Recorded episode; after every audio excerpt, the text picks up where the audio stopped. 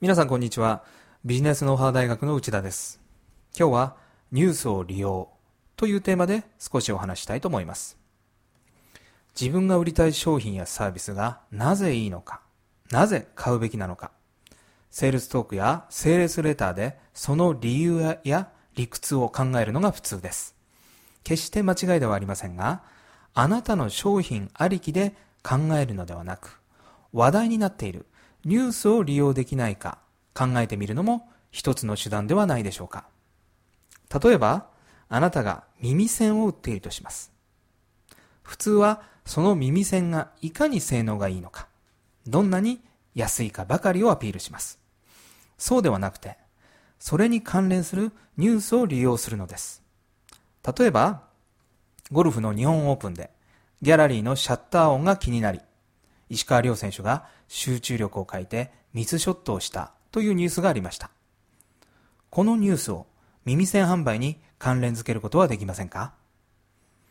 耳というものがいかに集中力に関連するかを裏付ける証拠の一つとして、多くの人が見たニュースを利用でき、大きな説得材料となるはずです。耳栓販売というとかなり特殊な例を出しましたが、ある種、こじつけでも構いませんが、話題となったニュースを自分の売っている商品やサービスと関連づけられないかを考えることは無駄ではないはずです。この石川亮君のニュースから集中力という話題もできますし、この事件に関してコーチである亮君のお父さんはどんなアドバイスをするかという話から人材育成の話題もできるはずです。また、2、3日前からニュースになっている気球が空中に舞い上がり、男の子が乗り込んでいるとの情報から大救出作戦が演じられた騒ぎも同じです。ただのニュースと見るか、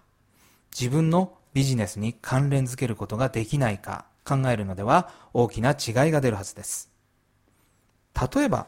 この気球のニュースからマスコミに売り込む、プレスリリースの話題は当然できるはずです。まあ実際気球の話題からマスコミがこれだけ大騒ぎしたわけですから。また、この話題から気球にまつわるサービスを提供する会社はもちろんのこと、空を飛ぶというキーワードからヘリコプターや遊覧飛行のツアーをする会社なら、格好の話題となるでしょう。商品ありきではなく、話題ありきでもう一度あなたのビジネスを考えてみてください。きっとお客様からなるほどをいただけるはずです。今日はここまでです。それではまた次回をお楽しみに。